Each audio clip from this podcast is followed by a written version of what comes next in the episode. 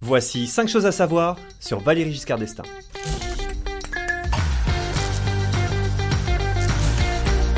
VGE a trollé Chirac. Même s'ils étaient du même bord politique, c'était pas vraiment la folle ambiance entre VGE et Chirac. Giscard, président, avait même offert un petit chien à Chirac, son premier ministre de l'époque, pour lui faire comprendre euh, qui était le boss. Et en bon mec de punchline, Chirac l'a surnommé du con, habile. Je suis très loin, malheureusement, d'avoir les mêmes facilités intellectuelles que le président de la République. Et c'est d'ailleurs pour ça qu'il est à l'Élysée, probablement.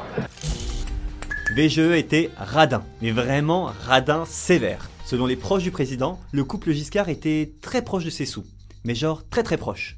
Quand on venait dîner chez VGE, les mets proposés étaient très simples et souvent avariés. Et il fallait même parfois vérifier les dates de péremption. D'ailleurs, c'est ce président-là qui a aussi inventé le dîner chez les Français. Pratique quand on veut pas payer la bouffe. VGE était un grand séducteur, et il n'avait pas moins de trois garçonnières. Et petite anecdote croustillante, dans les années 70, il rentre de soirée à 3h du matin et percute un autre véhicule. La police et les journalistes arrivent directement sur les lieux, et qui il trouve Au bras de VGE Non, non, pas sa femme Anémone, mais bel et bien Marlène Jobert, la comédienne phare de l'époque. Bon, il a retenté le coup des années plus tard avec Louise Bourgoin, Miss Météo de Canal, mais je crois qu'il avait perdu le mojo le mec. VGE a écrit des livres chauds, mais genre vraiment hot. Son roman La princesse et le président raconte les aventures érotiques entre euh, bah, une princesse, qui ressemble fortement à Lady Di, et bah ouais, un président qui ressemble fortement à VGE. Son éditeur a demandé de supprimer même certains passages. Mais bon, nous on en a retrouvé un, et je vous le dis. La croupe dorée de la princesse sur laquelle jouaient innocemment les derniers feux du couchant, comme des enfants oublieux des menaces de l'orage qui approche. Coquinou, va.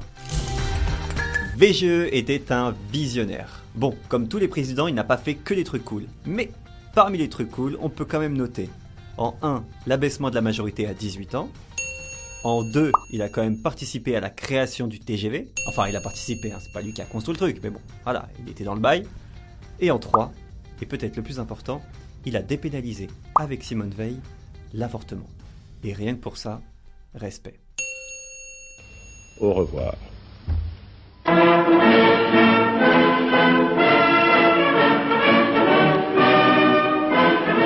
C'était un podcast Genside.